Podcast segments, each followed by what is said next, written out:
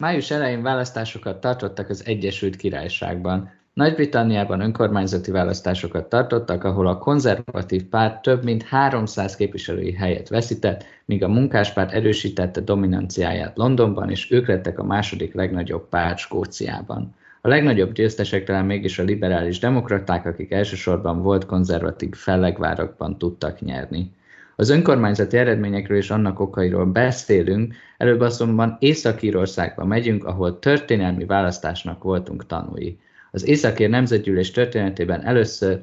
nacionalista ír egyesülés párti párt nyerte a legtöbb képviselői helyet a Sinn Féin színeiben. Az északír eredmények jelentőségének értékelésekben ismét segítségünkre lesz az azonnali operatív vezetője, Karóckai Balázs, aki az Északír különkiadáskor már egyszer a vendégünk volt. És akkor hozzád is fordulok első kérdésem. Balázs, mi történt Észak-Írországban? Először is köszöntöm a hallgatókat, és köszönöm nektek, hogy megint elhívtatok. Hát ugye egy nagyon izgalmas választás volt több okból kifolyólag is, ugye ez volt az első olyan választás, ahol ugye egyrészt többségbe kerültek a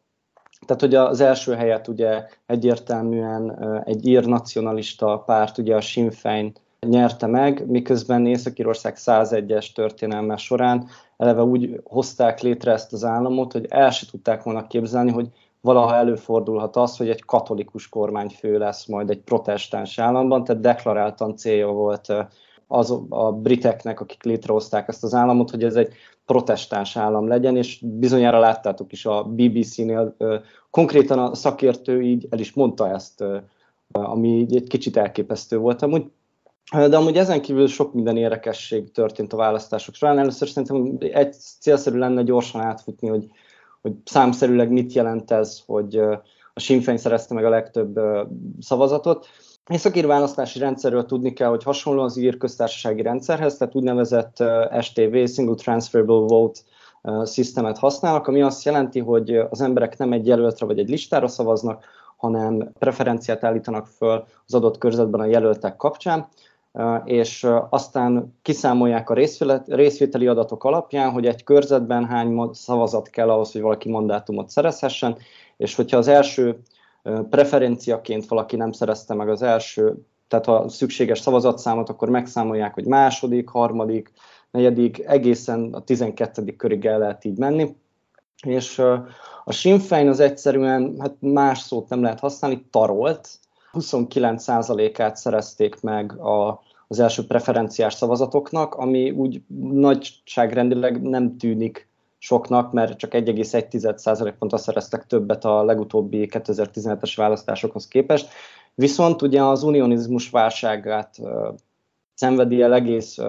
Egyesült Királyságban, ugye ezt látjuk Skóciában is, illetve Észak-Írországban ez hatványozottan igaz, ugye az északír protokoll miatt erről majd később beszélünk, hiszen az eddigi legnagyobb unionista párt, a Demokratikus Unionista Párt, az mindössze 21,3%-át szerezte meg a szavazatok, az első preferenciás szavazatoknak. Ez közel 7% pontos esés, és három mandátumot vesztettek ezzel. Így a történelme során Észak-Írországban nem unionista párt szerezte a legtöbb mandátumot, illetve a legtöbb első preferenciás szavazatot, hanem ugye a régóta ír egyesülésért a brit, illetve az ír határ mindkét oldalán megtalálható Sinn Féin nyerte a választásokat. Ezen kívül még azt láttuk, hogy a, a moderáltabb pártak, tehát olyan, mint az SDLP, ami ugye a Szociáldemokrata és Munkáspárt, szintén egy ír nacionalista párt, ők is sok szavazatot vesztettek, ők nyolc mandátumot szereztek mindössze, ami négy mandátum vesztés 2017-hez képest. Ugyanezt történt az Ulster Unionista párttal is, akik egy mandátumot vesztve kilenc mandátumot szereztek el, és számomra ami a leglep volt, az Aliens, ami magukat az úgynevezett sem-sembe kategorizálják, tehát ők magukat se nem ír nacionalistának, se nem brit unionistáknak nem vallják, ők úgy gondolják, hogy ez a 20. századi törésvonal, ez már a múlt, ezt meg kell haladni, össze kell fogni, hogy Észak-Írországban egy normális életet lehessen dolgozni, és ők egyszerűen megduplázták a mandátumaik számát, mert még 2017-ben a szavazatok 9%-át szerezték meg, ez 8 mandátumot ért akkor, most 17 mandátumot szereztek, és 13,5%-ot értek el, ami igaziból elképesztő, mert hogy amióta az, amióta az 1998-ban bevezették ugye a, a kötelező koalíciót és a jelenleg is használt politikai rendszert ugye Észak-Írországban, eddig mindig nacionalista, unionista verseny volt, és a 2000-es évek derekán alakult Aliensnek egyszerűen sikerült felnőni egy olyan harmadik erővé, amit amúgy már a, a majd nyáron nyilvánosságra hozandó tavalyi népszámlálási adatok is majd bebizonyítanak, hogy egyszerűen Észak-Írországban megjelent egy körülbelül 10-12 százalékra tehető népesség, akik magukat már nem vallják se nem ír nacionalista katolikusnak, se nem vallják brit unionista protestánsnak magukat, hanem egyszerűen ők ezeken már túl akarnak lépni. Emiatt az eddigi többség-kisebbség, tehát unionista többség, nacionalista kisebbség helyett azt fogjuk tapasztalni, hogy három kisebbség lesz tulajdonképpen, mert hogy a abszolút többségben senki nem lesz majd Észak-Írországban, és ez félig meddig tükrözi is most a Stormontnak, a, tehát az északír törvényhozásnak az összetételét, de a választás egyértelműen nagy vesztese az ugye a, a, a DUP, tehát hogy a Donaldssonéknak nem sikerült azt a bukást enyhíteni, ami már ugye a északi protokoll 2021. január 1-től való bevezetése óta a DUP tapasztal, és ami miatt megbukott már első miniszterként és pártelnökként Erlin Foster, miatt megbukott már pártelnökvén Edwin Putz, aki 21 napig volt amúgy csak a DUP-nak az elnöke, és ugye Paul Givant is elvesztették, aki szintén nem volt túl sokáig első miniszter, és jelenleg nem látni, hogy a unionista párt, tehát hogy a DUP az hogyan fogja majd visszaszerezni a szavazóit, mert nagyon sokan elmentek ugye a tradicionalista, unionista hanghoz, a TUF-hoz, ami ugye, hát ha mondhatunk ilyet, a legszélsőségesebb párt Észak-Írországban, mert hogy a, az Ír-szigetre békét hozó 1998-as nagypénteki egyezményt alapjaiban tagadja, hogy az úgy létezne, vagy hogy egyáltalán az egy jó dolog lenne. És hát Nyilván erről majd később beszélni fogunk, de hogy rövidre zárjam a szót, az egész visszavezethető ugye az unionizmusnak a válságára, ami meg ugye a Brexit-tel és a, pontosabban az északi protokollal kezdődött. Oké, okay, igazából hogyan értékelitek ezt az eredményt? Egon nyilván egyetértetek Balázsa, hogy ez az unionizmus válsága, vagy pusztán csak annyi történt, hogy tehát alapvetően ilyen mondjuk a Sinfej például ilyen megélhetési átlag embereket épp foglalkoztató kérdésekkel tudta tematizálni a saját kampányát. Ugye ezt a narratívát erősíteni az is, hogy az Alliance Party, amiről a Balázs beszélt, ami azt mondja, hogy kit érdekel ez a ír egyesülés vagy nem egyesülés, itt az emberek problémáira kell, észak problémáira kell fókuszálni, ők is, ahogy Balázs említette, nagyot nyertek. Szóval hogy értékelitek ezt ti? Mi, mi történt itt? Köszöntöm én is a hallgatókat. Én nem igazán értek egyet Balázsnak a narratívájával, ami a, a, a Sinfein tarolását illeti. Valóban igaz, hogy a Sinfein nyert, és aki csak a, a, a, esetleg annyit olvasott a magyar sajtóba, hogy hogy, hogy taroltak az, ész, az északír nacionalisták, vagy ír nacionalisták, annak az a benyomása keletkezhetett, hogy itt van egy ilyen nagy ír nemzeti áttörés, miközben azt gondolom, hogy ez alapvetően nem igaz. A Sinn Féin nagyjából hasonló eredményt ért el, mint a, mint a legutóbbi választáson. Egy pár tízezerrel több szavazatot tudott szerezni, és mandátumszámot tekintve pedig ugyanott van, mint az előző választás alkalmával. Pusztán annyi történt, ahogy Valázs is említette, hogy a DUP, a fő unionista párt, kimondottan rosszul szerepelt, számos mandátumot vesztett, és így tudott tulajdonképpen a Sinn Féin első helyen végezni. Ami szintén érdekes, hogy hova mentek ezek a szavazók, Egyfelől itt már bedobtuk ezt a Alliance Party-t, ez a kicsit ilyen harmadik utas, liberális, a brit libdemekhez hasonlító formációt, akik egyébként egy szimpatikus társaság, meg kell mondani. Tehát én nem irigylem az északíreket, hogy szavazzanak bárkire is, Ebben a versenyben szerintem ez az Alliance Party egy egész kellemes kompromisszumnak tűnik első ránézésre. Ők ugye megduplázták a képviselőiknek a számát, ami egy nagyon komoly és szép eredmény részükről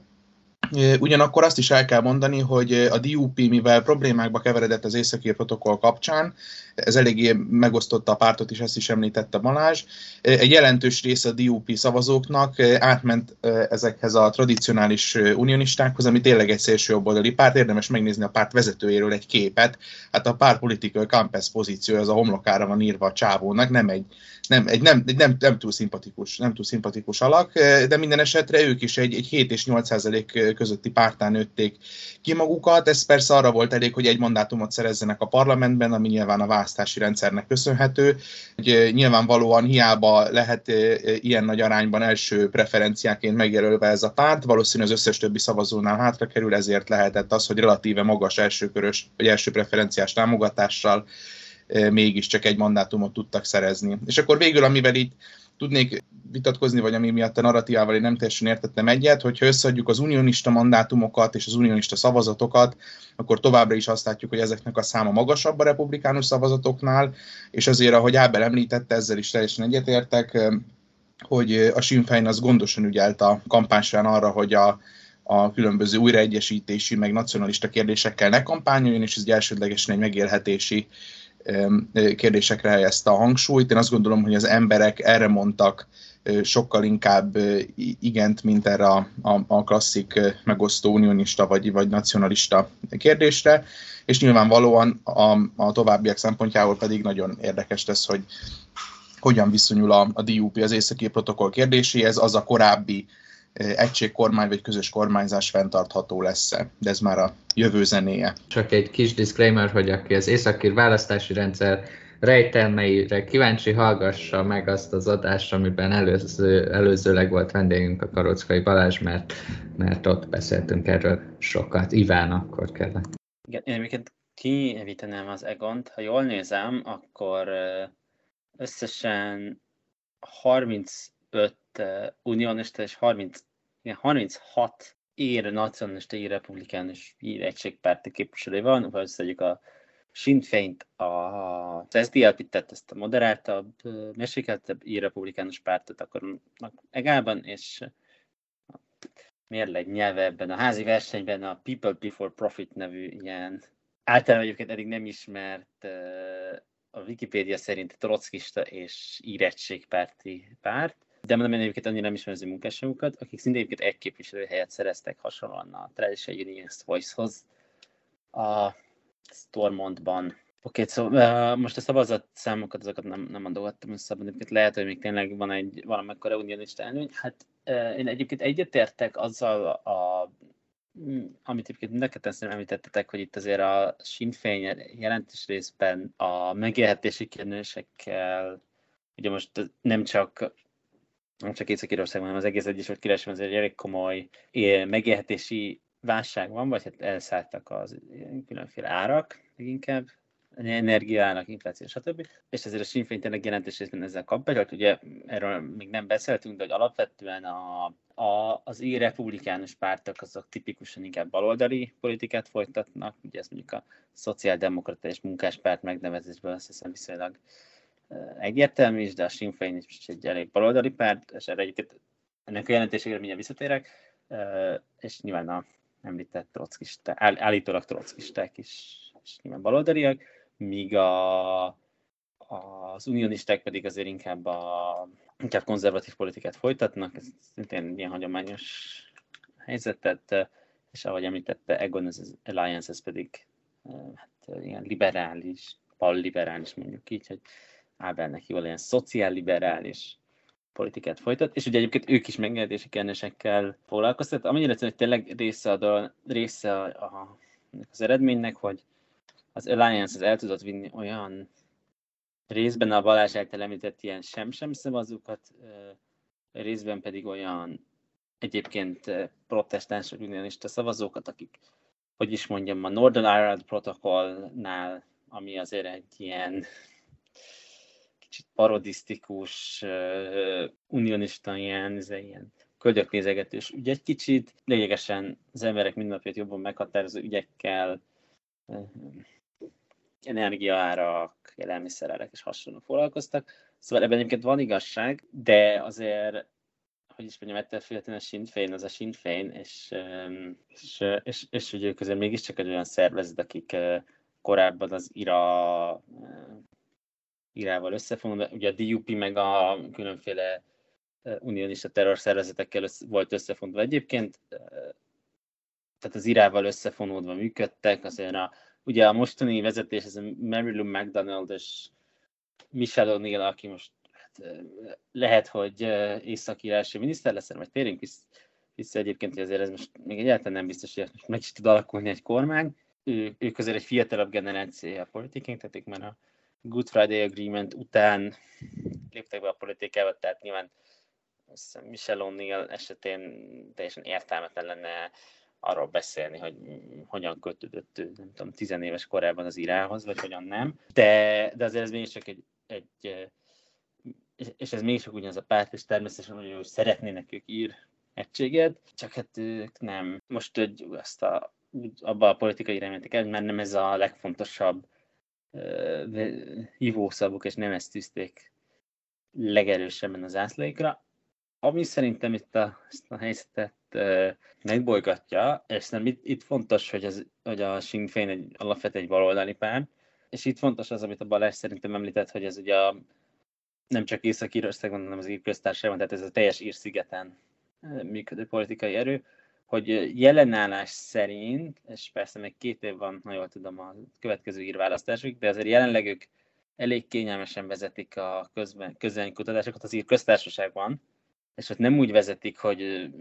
ők nem veszettek szavazókat, hanem ott ők tényleg meg tudtak erősödni, és azért az ír egység szempontjából és, és ott, ott, is, ott is alapvetően az, hogy aki ismeri az ír politikát valamennyien, azt tudja, hogy azért ott alapvetően két hát ilyen azért egymástól radikálisan nagyon el nem térő közpolitikai pozíciókat ellátó, mondjuk, hogy jobb közép vagy liberális párt szokott váltakozva hatalma lenni, a Fianna Fáil és a Fine Gael, aminek egyébként valószínűleg nem teljesen így kell kiejteni a nevüket, és azért és így valószínűleg részben erre reagálva most az ugye baloldali politikát folytató Sinn Féin tudott megerősödni, és ez nyilván általában is mutatott arra, hogy a, az európai baloldal általában, mint hogy most kezden vissza, visszakerülni a hatalom közelébe, most a francia parlamenti választások talán még szintén okozhatnak Emmanuel Macron rajongóinak meglepetéseket ebben a, a kérdésben. Egyébként az elnökválasztás eredménye is azért Jean-Luc Mélenchon nagyon, mondjuk az én várakozásaimat felülmúlva szerepelt, de azért, hogy a, az írettség szempontjából azért már önmagában azt, hogyha az északi miniszter és az ír miniszterelnök pártársak, és ugye ez ebben az azt jelenti, hogy ugyanannak a, tehát mint hogyha nem tudom, a, mint hogyha a, ha nem mondok példákat, ezek nem ennek nagyon politikailag korrektek, tehát hogy azért ez egy ilyen nagyon, nagyon érdekes szerint, ugyanak ugye elnök, alelnök felállásban lenne a két, a miniszternek és a miniszter ebben az esetben, vélhetően, és hogy azért, azért ez már önmagában valószínűleg egy, egy ilyen érdekes politikai helyzet lenne, most persze megerőlegezve a következő írválasztásnak az eredményét, amit nyilván azért nem biztos, hogy bölcs dolog másfél és vagy két éve korábban megerőlegezni. Szóval ennyit szerettem volna hozzátenni, szóval igaz az, hogy itt azért nem, azért is tudott a Sinn Féin helyzetben maradni, mert ők nem, mondom már nyilván kizárólag a Border Paul-ról, vagy nem is tudom mi a, a Northern Ireland protokollnak a nacionalista megfelelője, de, de nem csak ezekről a témákról beszéltek, hanem, hanem arról, amit egyébként az embereket érdekli, és lehet, hogyha az unionisták is, nem tudom, nem a saját, saját inkompetenciájuk ékes bizonyítékával. Mert azért ezt mondjuk el, hogy ugye, tehát ezért sikerült eredni azt a bravúrt, hogy, a, hogy úgy született meg ez a Northern Ireland protokoll, hogy ebben a periódusban ilyen történelmileg egészen különleges módon a, a DUP-nek befolyása volt a Westminsterben, tehát nem ez a szokásos ilyen Sinn Féin ugye be figyelmét. Erről, erre térjünk vissza szerintem, mert uh, még az unionizmusról válságról szeretnék beszélni, és ott szerintem ez uh, hasznosabb lesz. Balázs, te akartál meg valamit hozzátenni? Igen, tehát hogy Egont annyiban pontosítanék, hogy valóban nem történt olyan nagy áttörés a Sinfejnél, és amire már említettem, hogy a Idén nyáron fog kiderülni, ugye, hogy hány százalékúak Észak-Írországban katolikusok, protestánsok és semsemek, mert ugye a tavaly elvégzett népszámlálás idén derül ki, de mostani választásokból látni, hogy óriásit vesztett amúgy az unionizmus, és nagyon-nagyon fogyatkoznak protestáns szavazók, mert emlékezzünk vissza, hogy a 2000-es években még volt olyan, hogy egyedül a DUP-nak volt 38 mandátum a unionista pártként. Most, hogyha megnézzük a 2017-es szavazások eredményét, illetve az idei szavazások eredményét, amúgy egy nagyon jó elemzést írtak a, az ír közmédián erről, és onnan is hoztam ezeket az adatokat. 44% az északírek 44% a szavazott unionista pártokra 2017-ben, idén ez a szám 40 ra csökkent, és valóban nem volt olyan nagy előretörés a katolikusoknál, azonban így is szerintem a Sinn Féin győzelme az egyértelmű. Összesen unionis, nacionalista pártokra 39,6%-nyian szavaztak, tehát nüansznyi különbség van a kettő között, és ami miatt a Sinn Féinnek szerintem ez egy történelmi győzelem, mert egyrészt az, ami már említésre került, hogy valóban megélhetési költségekkel kampányoltak, ugyan a programjukban egy ilyen lábjegyzetként bejelöl, be, megemlítették, hogy ja, úgy majd akarunk border volt öt éven belül, ez majd más kérdés, hogy ez nem fog, megsik, nem fog összejönni öt, öt éven belül. Viszont ami érdekes, hogy teljesen leuralta az ír nacionalista tradíció, meg, vagy úgymond a baloldaliságot Észak-Írországban. Az SDLP hatalmasat vesztett, közel 20 ezer szavazót veszített el a legutóbbi szavazáshoz képest, most 78 ezeren szavaztak rá első preferenciaként, míg a Sinn Féinre 250 ezeren, a 224 ezerből, tehát hogy nem csak az SDLP-től csortak el úgymond választókat, hanem ezen kívül nagyon sok új szavazó, egyszerűen a Sinn Féinnek az, hogy, és erre majd visszatérünk, hogy a 2018-ban, hogy a Mary Lou McDonald Michel O'Neill kettős átvette Gary Adams-től a Sinn Féint, és ezzel elkezdték magukról a, a terrorista jelzőt ugye sikeresen lemosni. Ugye ugyanazt a kampányt mondhatni importálta O'Neill, mint amit McDonald 2020-ban végrehajtott az ír köztársaságban, akkor is a megélhetési válságok, a, a lakhatási válság volt a, a, a kampány középpontjában, és minden egyéb ilyen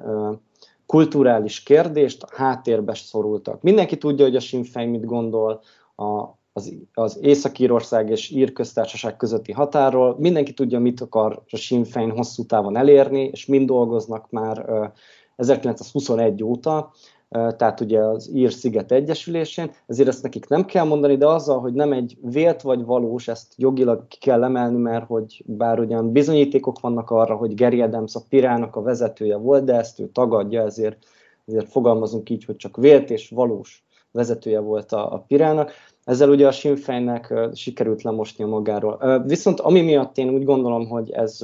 előretörés, ez az egész választás most a Sinn Féinnek, mert eddig is ők voltak a legnagyobb ír nacionalista párt Észak-Írországban, de egyszerűen az SDLP elkezdett marginalizálódni. Tehát az a 78 ezer szavazat, illetve az a mandátum szám, amit szereztek, az egyszerűen annak köszönhető, hogy a Sinn Féin szavazók első, második preferencián a Sinn Féin jelölteket bejelölték, aztán harmadik jelöltnek az SDLP-t, és utána a negyediknek jött az Alliance. Valószínű így szavaztak, mert hogy a katolikusok azok nem fognak szavazni protestáns pártokra, a protestáns pártok nem fognak szavazni katolikus jelöltekre, és emiatt amúgy zseniális a Naomi Long vezette Alliance, mert hogy ők amúgy azért csentek el nagyon sok szavazatot, meg mandátumot a duptól, mert hogy egyszerűen harmadik, negyedik preferenciaként ők voltak a legszimpatikusabb mindenkinek, mert hogy aki protestáns, nem fog rászavazni se az SDLP-re, se a Sinn ezért hát mit tegyen, berakja a következő rubrikába az Alliance-nek a jelöltjét, ugyanezt megcsinálták az ír nacionalisták, és emellett van 10, a, ugye 13,5 ember szavazott elsőjén az Alliance-re, akik hát egyszerűen tényleg túl akarnak lépni ezen az egész unionista, nacionalista megállítódáson, és jelenleg ők a mérleg nyelve, 35 nacionalista mandátum van, 36 unionista mandátum, és akkor vannak ők ugye még kilencen, és ezen kívül ugye az említett People Before Profit, amik, ami amúgy Írországban is működik, ők magukat szintén sem-semnek vallják magukat, de mivel az ír határ mindkét oldalán működnek, ezért valószínűsíthető, hogy azért az ő szavazóik azért így kacsingatnak az, akár az ír egyesüléssel is, tehát teljesen egába van most a, a nacionalisták és az unionisták mandátum szemszögből, és tényleg a mérleg nyelve, ez a 13 százaléknyi sem-sem, ugye a nagypénteki egyezmény megadja a lehetőséget, hogy mindenki megjelesse a saját ideológ, vagy a identitását, ami lehet ír, lehet brit, lehet északír, lehet mind, és lehet egyik sem. Ők ebbe a kategóriába tartoznak, és egyszerűen szerintem hosszú távon a Sinfejnek ez mindenképpen Szerintem most azt mutatja a mostani választás, hogy az elkövetkezendő időszakban, hogyha valami radikális dolog nem fog történni Észak-Írországban, és az a baj, hogy simán kinéz, hogy történik valami radikális dolog, hiszen például a pénteki nap folyamán a DUP nem szavaztam, egyedül a DUP nem szavazta meg a Stormonnak a házelnökét, ezért most a DUP már bejelentette a választás után, amíg az északri protokollal valamit nem kezd Boris Johnson, ők nem lépnek be a kormányba, ezután pedig pénteken leszavazták a, a Stormont házelnökét, az első napi rendi pontot, így aztán a többi napi rendi ponttal se tudtak mit kezdeni, mert ha nincs házelnök, nincs kivezesse a törvényhozás, tehát a DOP az most azt csinálta Észak-Írországban, hogy nemet mondott a közös kormányzásra egy inkább szimbolikus, ez már említve volt, hogy ez az egész északír protokoll az átlag északír embernek az életét nem befolyásolja annyira, mint például a lakhatási válság, Nemet mondott a közös kormányzás, eddig 24 hetük van, hogy kormányt alakítsanak, különben új választásokra kerül sor, és ezen kívül még a törvényhozást is alkalmatlanná tették a munkára, tehát hogy Észak-Írország az jelenleg elég érdekes helyzetben van, és nem is véletlen, hogy bejelentette Boris Johnson, hogy hétfőn Belfastba utazik, mert hogy ezt már Brandon Lewis, aki ugye a brit kormány tagja, és az északír titkár, ő felelős ugye az északír ügyekért, illetve a brit kormány, illetve az északír végrehajtó hatalom közötti kapcsolatokért. Ez egyszerűen már olyan kompetencia, amit ő nem tud megoldani egymaga, és ide a szintén protokoll ellenes Boris Johnson fog majd jönni, aki már korábban többször is szóvá tette, hogy amúgy nem veti meg a DUP-nak azt a nézetét, amit a protokollról vallanak. Szuper, akkor folytassuk is igazából ezzel, vagy hasonlóval. Nyilván itt Balázs körbeírtad, hogy mekkora, hát alkotmányos, vagy hát politikai válság, állóvíz uh, van. Mit tud ezzel kezdeni realisztikusan a Westminsteri kormány, mert azért mégiscsak, hogyha ott beáll a helyzet, akkor az ország miniszterelnökének vagy kormányának talán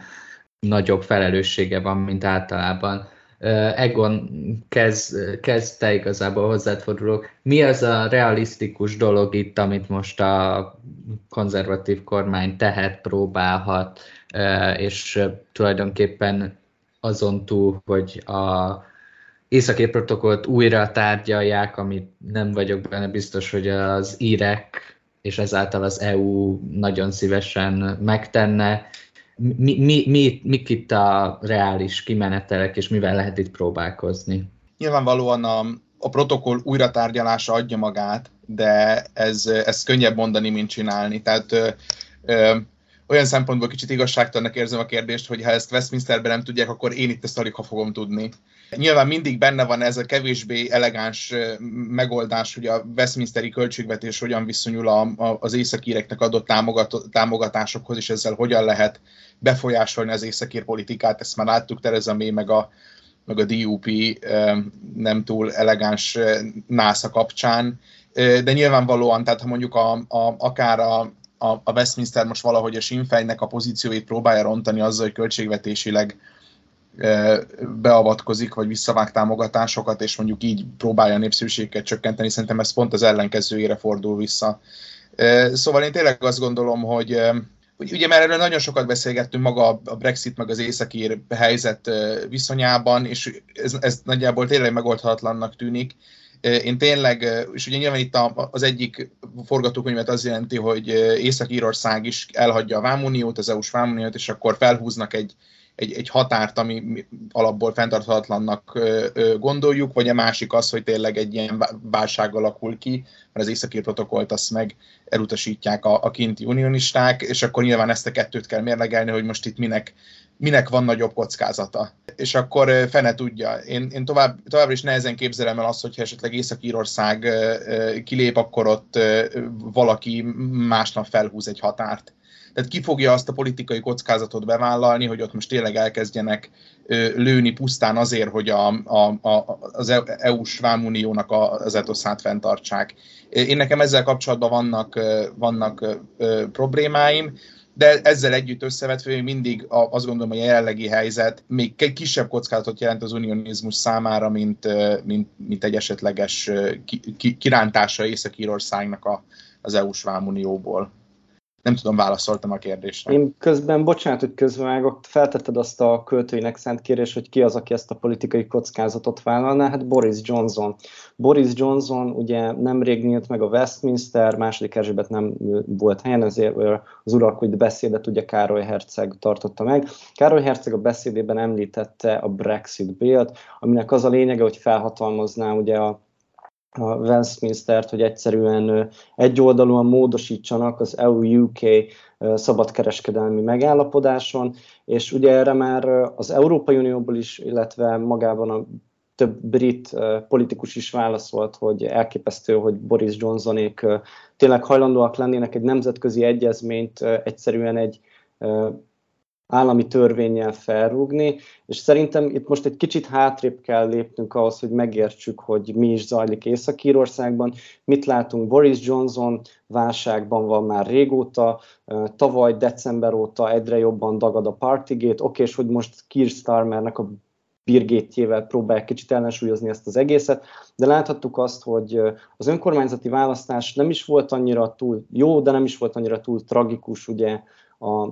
Boris Johnson számára, hát hiszen a munkáspárt nem tudta legyőzni, ellenben a liberális demokraták megerősítették ugye a harmadik helyüket, tehát az önkormányzati választás azért egy elég nagy pofon volt Boris Johnsonnak, emellett ugye a brexiterek, azok nagyon büszkék ugye a brit identitásukra, a nagy-Britannia és Észak-Írország Egyesült Királyságára, és hát ugye mit látnak? Az, hogy Észak-Írország pedig ugye jelenleg kilépett az Európai Unióból az Egyesült Királyság tagjaként, és ugyan a vám, közös vámuniónak, tehát az Európai Unió közös vámuniójának a része, miatt azt érezzük, hogy szimbolikusan Észak-Írországot igaziból elvesztették. És ez Boris Johnson is érzékeli, a brexitereknek nem akarják azt, bár nem érdekli őket, hogy mi történik Manchestertől északra, azon kívül, hogy Skócia ne lépjen ki, Észak-Írország ne lépjen ki, mindenki kussoljon, legyen az Egyesült Királyság része, és közösen ünnepeljük meg a második Erzsébetnek a 70. évfordulóját megkoronázása alkalmából. És ugye nagyon sok konzervatív szavazó, meg nagyon sok Brexiter látja azt, hogy ez a Brexit mégsem volt annyira egy jó döntés eddig gazdaságilag, mert ha összevetjük azt, hogy mik azok a szabadkereskedelmi egyezmények, amiket a brit kormány eddig Liz Truss vezetésével meg tudott állapodni más országokban, és mi az, amiben az Európai Unió tagjaként az Egyesült Királyság is részesedett, akkor azt látjuk, hogy ez hatalmas visszaesés, és nemrég jelent meg egy londoni gazdasági thinknek az elemzése, ami azt mutatta, hogy a koronavírus válság utáni évben az északír gazdaság és kereskedelem az jobban bővült, mint Nagy-Britanniáé, pont amiatt, mert hogy a befektetők és a kereskedők azt látják, hogy Észak-Írország a Vámonió, az Európai Unió Vámonió tagja, ezért könnyebb oda exportálni, könnyebb onnan importálni, biztosabb oda befektetni, mint a épp válságát élő Egyesült Királyságnak, mármint hogy Nagy-Britanniának, ahol jelenleg mindenki azt gondolja, és hát nagyon sokan mondja ezt, hogy egyszerűen szét fog majd szakadni. Tehát szerintem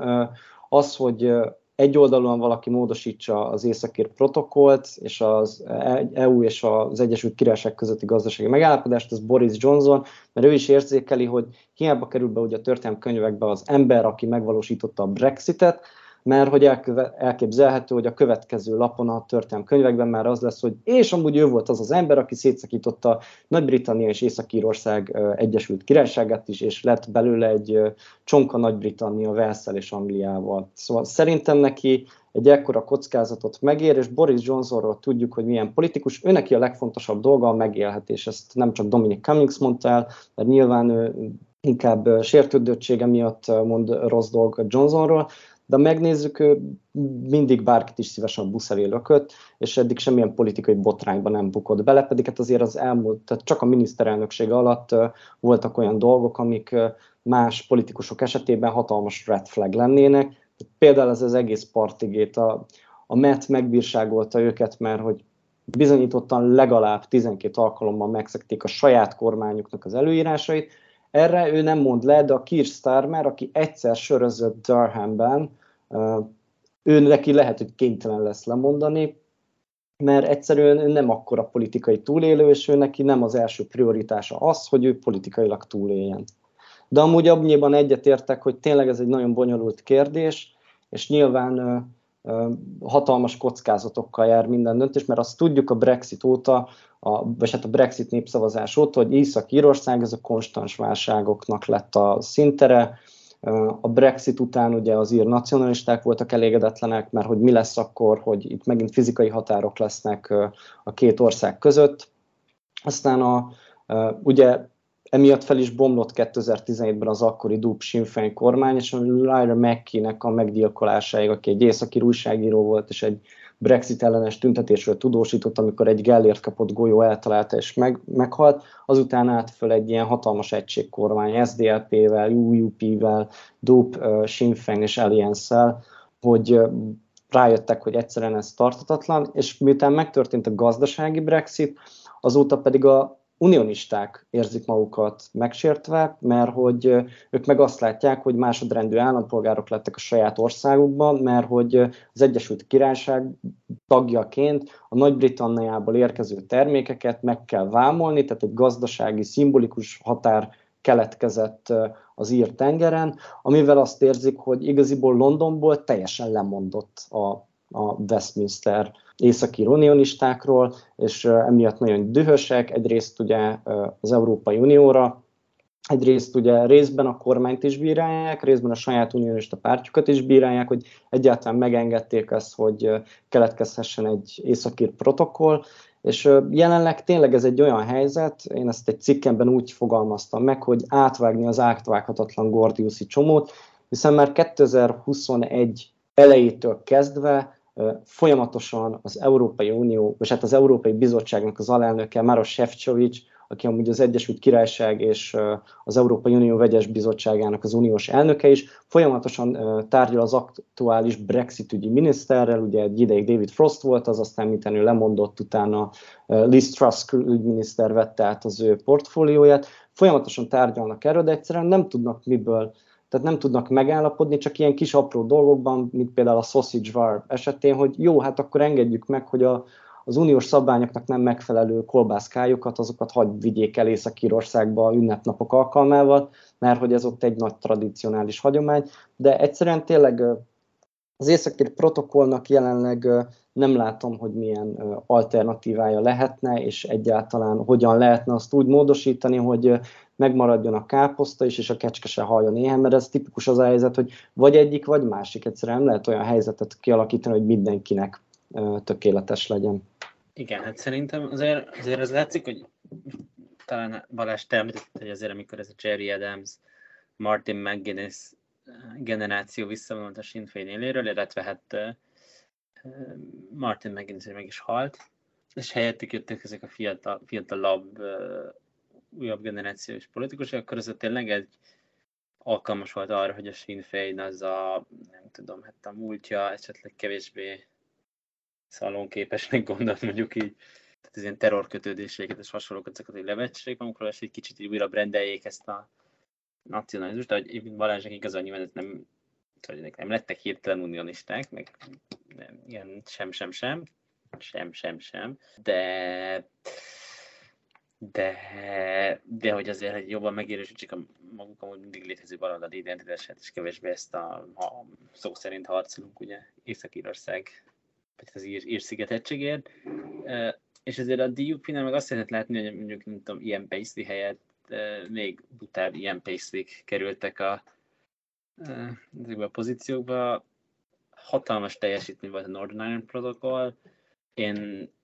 én azért úgy is gondolom, hogy a Northern Ireland Protocol az arra is utal, hogy azért a toriknak mindig fontosabb volt a Brexit a, a unionista egységnél. Hozzátesz maga a Brexit, az, hogy a Brexit megtörténhetett a északi írek és a skótok ellenében, tehát az is már arra mutat, hogy és azért a skót függetlenségnek is jót tett, mint ígnek ez a, ahogy kiléptek az EU-ból, mert erősítette a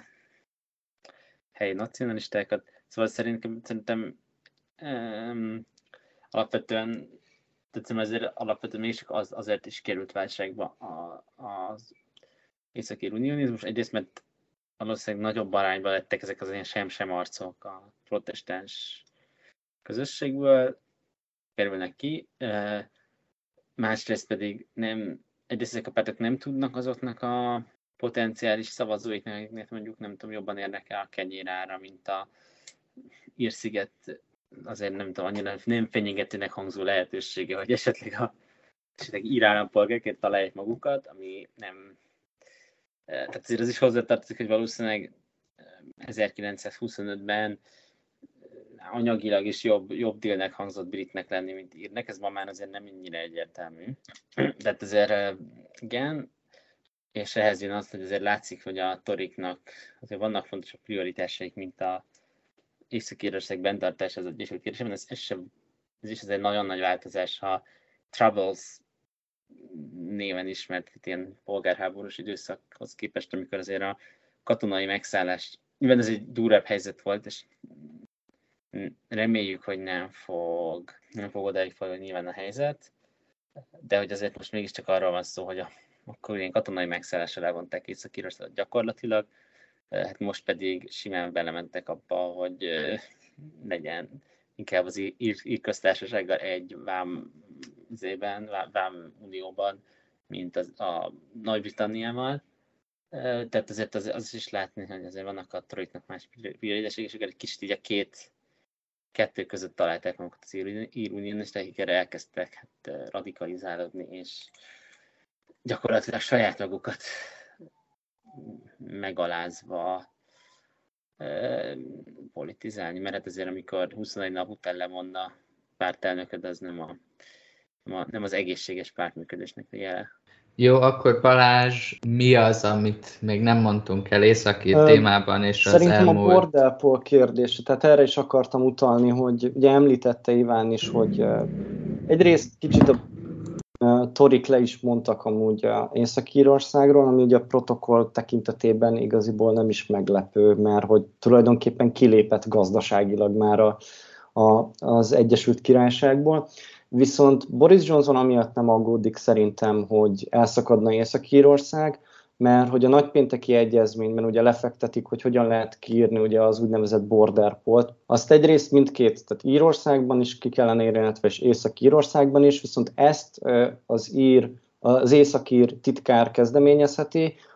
és egy eléggé ilyen gumiszabály alapján, tehát abban az esetben írhatja ki a border polt, ha azt látja, hogy már régóta az elnyomó többség az ír egyesülést szeretné elérni de hát tudjuk, hogy milyenek a közvéleménykutatások, tehát hogy nyilván a közvéleménykutatási adatokból dolgozik ő is, és látja, hogy hogy állnak. Ez pedig mindig más eredményt hoz annak tükrében, hogy épp hogy teszik fel a kérdést, hogy most vasárnap te hogy szavaznál, vagy hogy tíz év múlva hogy látod, egyesülni fog-e Írország és Észak-Írország, vagy mi lesz. Tehát, hogy Boris Johnson szerintem rövid távú politik, mindig is egy rövid távú politikus volt, ez elhangzott, hogy Észak-Írországot igaziból gazdaságilag kivezette a saját országából, csak amiatt, mert hogy a prioritás az volt, hogy a megígért Brexitet, amit időre nem sikerült teljesíteni, tehát azért emlékszünk, hogy ő mondta, hogy inkább dobják a kútba őt, mint, vagy nem dobják őt a csatornába, mint sem, hogy izé hosszabbítást kérjen az Európai Uniótól, hát végül hosszabbítást kér, de nem dobta magát a csatornába. Tehát ő mindig is egy rövid távú politikus volt, mindig is az érdekelte csak szerintem, hogy hatalomban maradjon, és most azon nem magódik egyáltalán, hogy Észak-Írországban mi fog történni, mert azt tudja, hogy az egyetlen legális módja, hogy az ír köztársaság és Észak-Írország egyesüljön, ami amúgy egy csomó új kérdést vetne fel, hogy hogyan csatlakozna széles autonómiával, vagy ez a hat régió rögtön betagozódna az ír köztársaságba, de hát akkor ugye a brit unionisták mindent elvesztenének kb. Szóval nagyon érdekes kérdés, de amiatt nem kell aggódni, amiatt, hogy Észak-Írország valaha is, vagy a közeljövőben, az elkövetkezendő 5-10 évben kiszakadna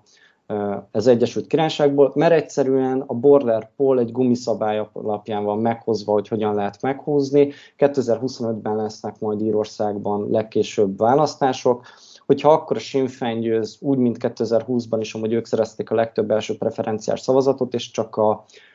a Fianna Fáilos házelnök miatt szereztek egyet kevesebb mandátumot, mint, mint amúgy a 36 mandátummal rendelkező Fianna Fáil a köztársaságban ha két Sinn Féin kormány lenne a köztársaságban és Észak-Írországban, az egy teljesen más helyzetet teremtene, de most, ameddig azt látják, hogy a, az összes írpárt ugye egyesüléspárti a köztársaságban, viszont a Fianna Fáil vagy a Fine Gael az azért jóval lágyabb eszközökkel próbálja retorikájában, sem olyan élesen bírálja az egész dolgot, még hát ugye a Sinn Féin az megalakulása óta folyamatosan azt követeli, hogy, hogy vissza Észak-Írországot. Na mindegy, szóval long story short, Johnsonnak nem kell aggódnia, hogy az ő miniszterelnöksége alatt kiszakadna Észak-Írország, viszont azon aggódik, hogy egy lehetséges választások miatt elveszti a kormányfőségét, ezért nyilván nem érdekli őt, hogy mi történik Észak-Írországban az unionistákkal, mert a Westminsterben az a pár mandátum neki nem számít semmit. Ő neki a legfőbb érdeke, hogy az angliai brexiterek, azokat, akik a 2016-os népszavazás előtt a munkáspártra rászavaztak, de felerősítve a kulturális törésvonalakat immáron brexiterként a torikra szavaznak, hogy őket megtartsa, őket pedig mivel lehet? Az, hogy ezt a szimbolikus számukra szimbolikus jelentőségű északír protokollt egyszerűen próbálják úgy leépíteni, ahogy lehet. Rendben. Balázs, neked köszönjük szépen, hogy csatlakoztál hozzánk erre az északír részre, mert szerintem sokat jobban megértettük, és a hallgatóinknak is tudtál még plusz információkat szolgálni. Úgyhogy köszönjük szépen, hogy itt voltál velünk. Én köszönöm a meghívást, és majd kíváncsian várom, hogy ti hogy szakértitek meg az önkormányzati választásokat, mert én az eredmények alapján azt láttam, hogy ez Boris Johnsonnak ugye nem kellemes estéje volt május 5-én, de azért annyira nem is nő, főhet a feje, mert még pláne, hogy utána be is jelentették ugye Keir Starmernek a bírgétjét, hogy ismét elkezdett nyomozni ugye a Durhami rendőrség, emiatt most a, amit ha megnézzük még a liberális lapoknak is a címlapjait, ott is tele vannak Keir Starmerrel és a sörözésével a, a hírek, ahelyett, hogy például azzal foglalkoznának, hogy hatalmas tori fellegvárakat vesztettek el, vagy azzal foglalkoznának, ami meg ugye a munkáspártnak előny kicsit, hogy például Hartlepult elvesztették a torik számára, már ugye tavaly is az időközi választás, és hát ezt kigondolta volna, hogy Hartlepool valaha is konzervatív kézbe fog kerülni. Rendben, és akkor folytassuk is ezzel. Akkor uh, angliai önkormányzati választások elsősorban, persze Skóciában és Walesben is uh, voltak ilyenek, csak hát ugye Skóciában a választások már kezdenek elég unalmasak lenni, mert általában az SNP eléggé jól nyer, ahogy ez történt most is, de ott esetleg meg az érdekes dolog, hogy a munkáspárt megelőzte a torikat, mint a második párt, Velszben pedig a munkás, munkáspárt szintén erősödött, de ott ugye eddig is elég erős volt. Fókuszáljunk most azonban Angliára, én azt gondolom. Itt voltak ugye önkormányzati választások, itt tudni kell, mondjuk el, hogy nem az összes önkormányzatnak a választása egyszerre van, hanem ilyen kétkörös dolog, tehát az el, el, első, előző kör például tavaly volt, és beszéltünk is róla. Most például a Londonban volt rengeteg, tehát az azt hiszem az összes londoni önkormányzat most választott kivéve ugye a főpolgármestert, mert ez tavaly volt, és helyeken, mint például Southampton, Tunbridge Wells, Sunderland, ilyen helyeken is voltak Anglia szerte önkormányzati választások. Mi történt itt? Csak egy gyors tarpaló számok szempontjából Angliában a munkáspártnak jelenleg 2265 önkormányzati képviselője van, 22 helyet szerzett, a konzervatívoknak 1078, ők 336 helyet veszítettek, liberális demokratának, liberális demokratának 712, ők 194-et szereztek, és a zöldeknek pedig 116, akik 63-at szereztek. Szerintem, jó, kezdjük talán Londonnal, ahol a munkáspárt megerősítette a pozícióját, hiszen nyerni tudott Westminsterben, Barnettben és Wandsworthben is, amit tudom, hogy Egonnak fájdalom lesz, hiszen Wandsworth ugye Margaret Thatcher kedvenc önkormányzata volt. És, és ezt konz... tegyük hozzá, hogy Margaret Thatcher Barnettben volt képviselő. Igen. És Westminster és... dolgozott, de ez mondjuk nagyjából az összes többi miniszterelnökre is igaz. Tehát... Igen. A konzervatívok nyertek egy polgármesteri helyet Croydonban, illetve, her, illetve a herói um, önkormányzati uh, tanács irányítása fölött is átvették a, az irányítást. Igen, nem. hogy értékelitek ezt? Szokásos nem. nagyvárosban baloldal, erős nem nagyvárosban meg nem, vagy itt azért van valami más is. Um, Szerintem, és egyébként ha már akkor a legérdekesebb Labour verességet, a, a Tower Hamlets elbukását, ezt, ezt is tegyük hozzá.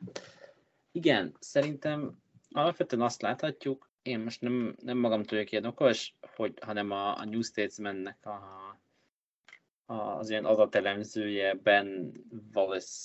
számítása az, hogy most úgy, tehát hogyha ez egy országos választásra volna, persze nyilván egy nagyon nagy ha,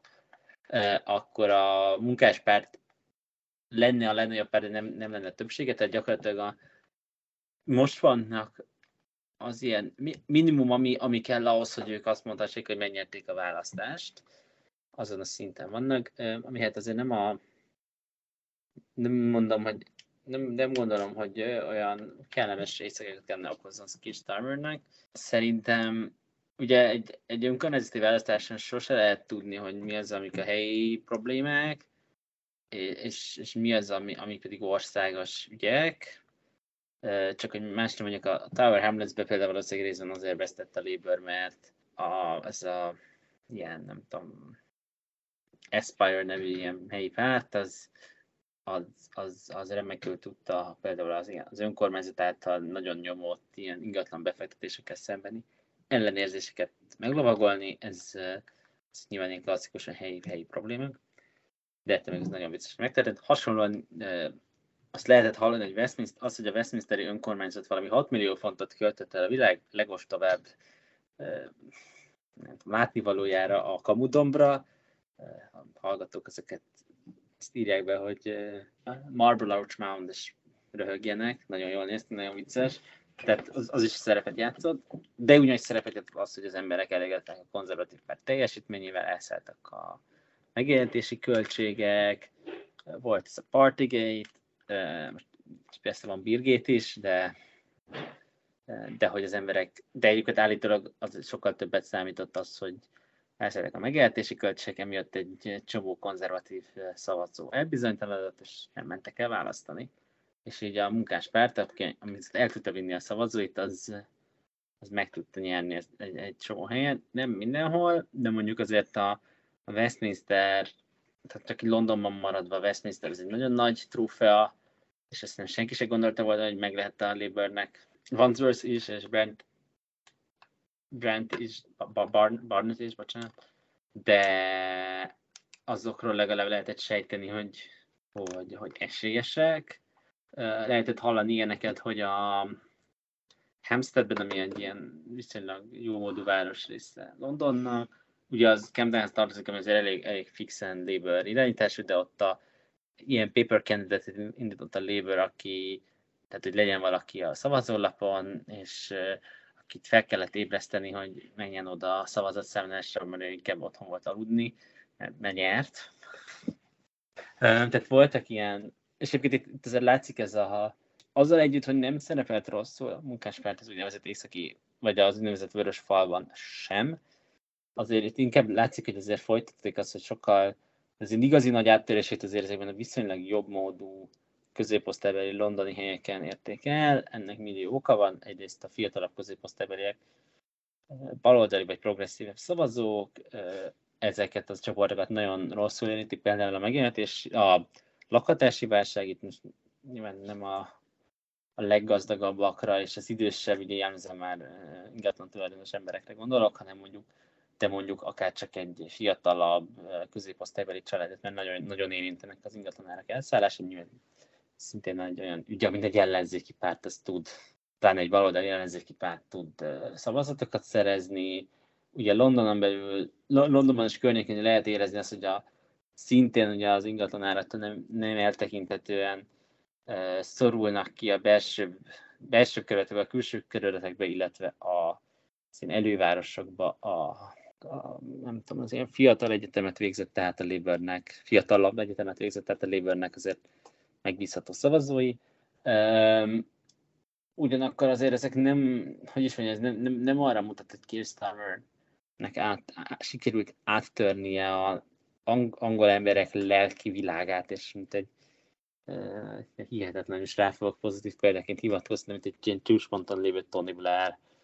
uh, megmozgatja az emberek fantáziáját. Hallottam olyan cinikus véleményeket, hogy az egész birgét az azért jó, mert a Starmer eltávozik, most, hogy kiveszi át a helyét, és most tényleg az, hiszünk abban, hogy West Streeting ez feltétlenül um, karizmatikusabb és um, megnyerőbb vezetője lesz a Labournek, ezt szerintem hagyjuk. De igen, alapvetően a Torik vesztettek, a Labour tartotta a pozícióit. Itt fontos hozzátenni, ezek, ezek egyébként 2018-as pozíciók, tehát ezek azok a ez még, egy, ez még a Labour nagy 2019-es északi szétesése előtti pozíciókat tudtak nagy részt megtartani. Volt egy-két szép, most munkáspárti számomra szép győzelem, volt most munkáspárti számomra néhány kellemetlen vereség, de egy kicsit ilyen össze-vissza is történik a kellemetlen vereség, ami sokkal érdekesebb az az, hogy folytatódik az a trend, hogy az úgynevezett kék falban, tehát a ilyen dél-angol, ilyen, pro, nem, tehát ilyen, ilyen konzervatív, liberális, EU-párti szavazóhelyeken, vagy helyeken továbbra is tart a zöldek és a libdemek előrettörése. Hogy ebből milyen kormány lesz a következő, már ha nem Boris Johnson kormány lesz, azt, azt nem lehet látni. Minden esetre Johnson kapott egy pofont, de hogyha már a bírgétnél vagyunk, azért most nem tud majd Starmer se arra hivatkozni, hogy mekkora fölényes győzelmet alatott, amivel mondjuk egy esetleg a megbírságolás esetén az esetleges ilyen lemondásra való felszólításokat ki tudná bekkelni. Egon, itt ugye többet is érintett az Iván a kék falat is, nem csak Londont, úgyhogy nyugodtan arra is tért ki a válaszodban. Szerinted mennyire ciki ez az eredmény a konzervatívoknak, vagy ciki -e egyáltalán aggódnia kell esetleg a, a, a, a országgyűlési választások miatt, vagy hogy értékeled ezt a párt szempontjából? annyi, mint a gyógyszerreklámokban, hogy a mellékhatásokról kérdezze meg a gyógyszerészét, meg orvosát, mert ezt nekünk is el kell mondani azért, hogy országos eredményekre, vagy, vagy általános választások eredményére önkormányzati választások alapján következtetni lehet, de nem biztos, hogy érdemes. Tehát lehet, hogy az említett úriemberben lesz valami tuti módszertana van, de azért nagyjából úgy, hogy a, a, az önkormányzatoknak csak egy töredéke volt terítéken jelenleg, és ezek is többségében városi körzetek voltak, azért országos eredményre következtetni szerintem. Szóval ezt take it with a grain of salt, némi kritikával kell ezt a dolgot kezelni. És a, a szintén fontos dolog volt, amit Iván is mondott, hogy ezek a, egy jelentős része ezeknek a körzeteknek az 2018-ban volt utoljára utoljára akkor tartottak ott választást, amikor a munkáspárt kimondottan jól szerepel, tehát nagy Labour áttörésre nem igazán lehetett számítani, vagy nem is így futottak neki az esnek. Én azt gondolom, hogy hogy országos szinten a torik azok alapvetően rosszul szerepeltek, tehát ez a közel elvesztett 500 képviselői hely, az semmiképpen nem, nem egy jó eredmény, azonban kicsit én azt gondolom, hogy mindent a kontextusában kell értékelni, és az, hogy van egy, van ez a elhúzódó partygate, meg a, megvírságolják a miniszterelnököt, meg van egy most már hónapok óta tartó energiaválság, meg egy megélhetési válság, meg egy inflációs hullám, meg egy, meg egy elburjánzó lakhatási válság, úgy, hogy egyébként a kormányok jellemzően rosszul szerepelnek az önkormányzati választásokon, pont azért, mert az emberek itt tudják becsatornázni a kritikájukat. Ahhoz képest az elvesztett 500 önkormányzati hely nem feltétlenül egy tragikus végeredmény. Nem feltétlenül,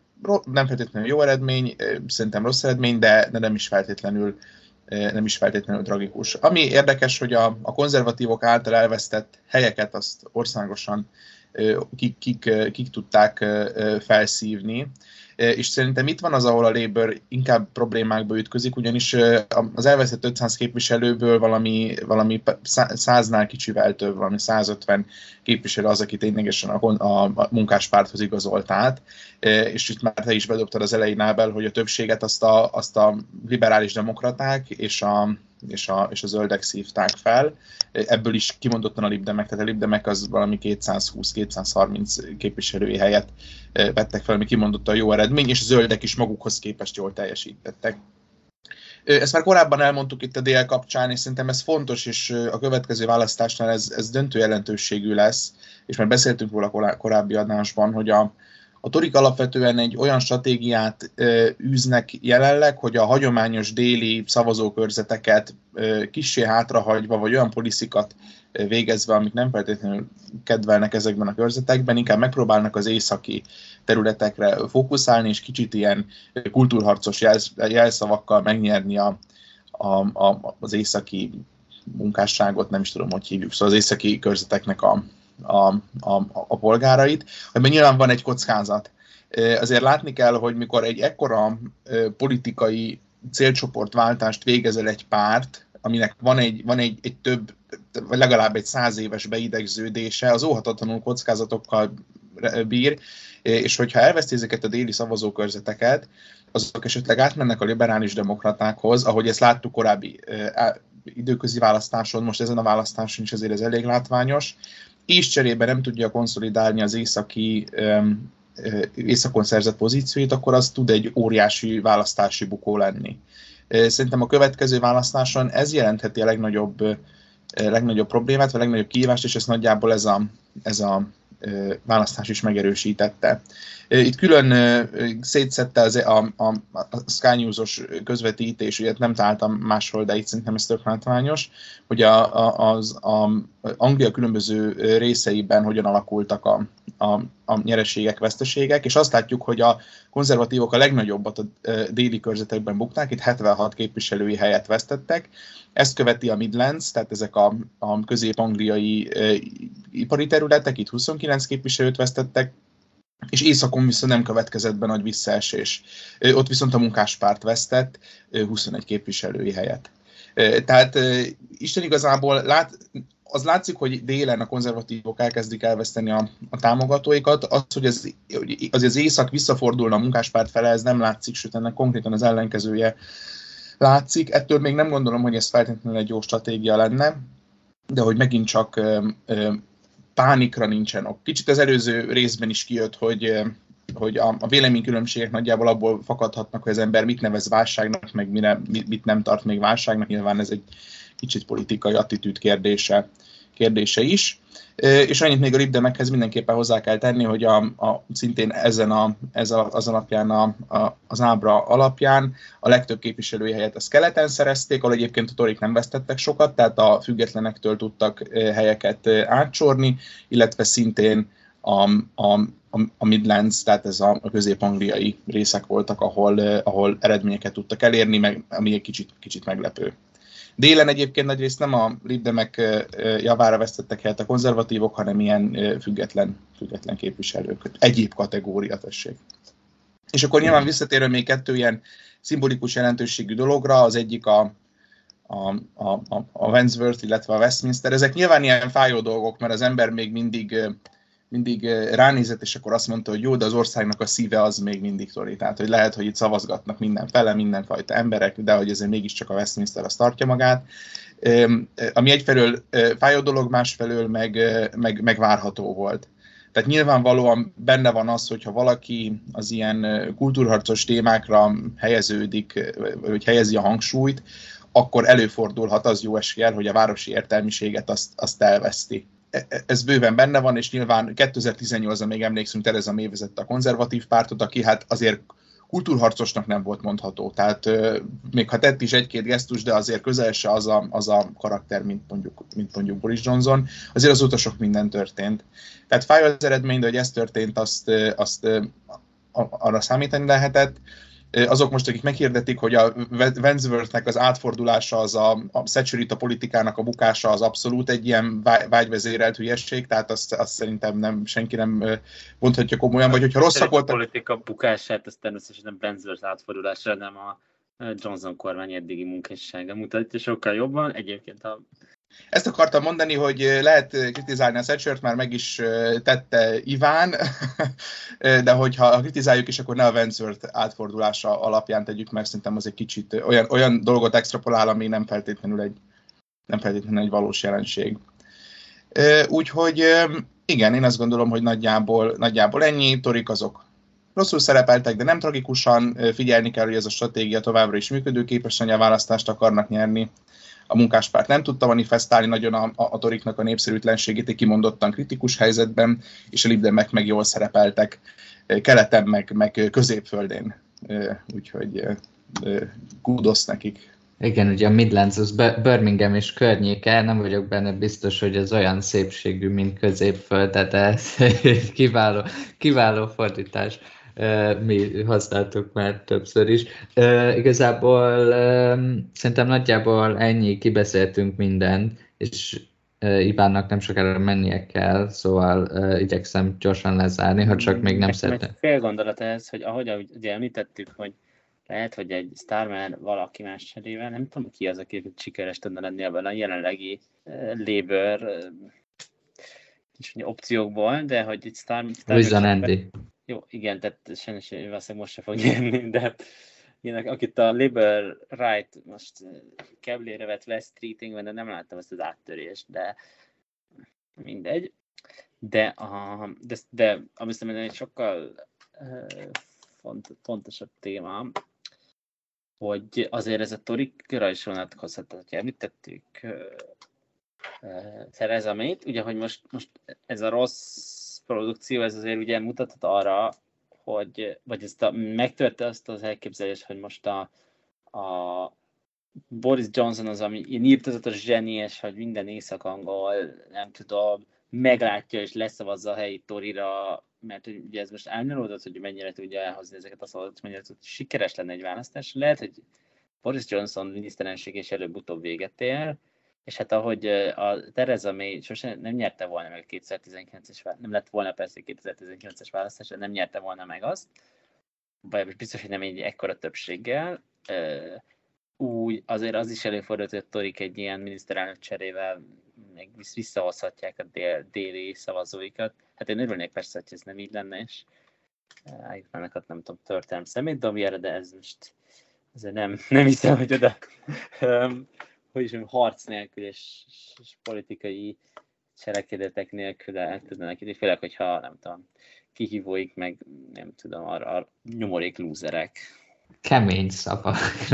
még, még annyit, még annyit, annyit kiegészítenék ehhez, hogy hogy a miniszterelnök cserét bedobta Iván. Azért a Torik jelenlegi állapotáról szerintem egész sokat elmond, hogy az országos szinten jelenleg legkedveltebb konzervatív politikus az a Tereza May ami amúgy egy vicces dolog, ezt pont a Jugovon néztem meg, mielőtt elkezdtük ezt a szanást. Ugye a Rishi Sunak az nagyjából a földbe vezette a népszerűségét, a párton belül meg nagyjából országosan is azzal, hogy hát a felesége nem igazán szeretne adót fizetni, ami egy pénzügyminiszternél eléggé problémás tud lenni. Lisztrász pedig ugye, pedig ugye küzd a helyzettel, de hogy ő meg, ő meg nem, az a, nem, az, nem az a showwoman kategória. Szóval, de nyilvánvalóan a, a, a Lisztrásznak van, van némi potenciál, különösen így a, a, az ukrán helyzet kapcsán, amikor a külügyminiszternek a szerepe, meg a szereplés az felértékelődik. Tehát meg én amúgy is kicsit hozzá közelebb éreztem magam, mert hogy ő egy ilyen régi vágású szecsorita, és még mellette cuki is, tehát így, így a kettő nagyon szépen kiegészíti egymást. Ez csak egy akartam elmondani. A szemétdombos megjegyzésnek nem is kommentálnám. E, most fog elérkezni Michael Gove ideje. Már nagyon Gove, Michael Gove ideje mindig, mindig itt van, permanens Michael Gove időket élünk, én azt gondolom. Mindig. végre megmutathatja magát. Uh, igazából szerintem akkor ennyik is voltunk, szegény Ivánnak mennie kell, úgyhogy el is engedjük. Pár szót nevesítsünk meg a Libdemek nyereségéből, már említettünk, Tunbridge-ben ez nagyon snob angol körzet, és nyugat Oxford megye például ilyenek, ezek ugye a klasszikusan konzervatív bástyák voltak. Köszönjük a figyelmet, és ígérjük, hogy most kevesebb szünettel, kevesebb idő fog eltelni a, a következő adásunk között, mint az előző és ek között, mert, mert most már azért nem, nem leszünk ennyire elfoglaltak. Megváltoztunk, ígérjük. Igen. Sziasztok! Sziasztok!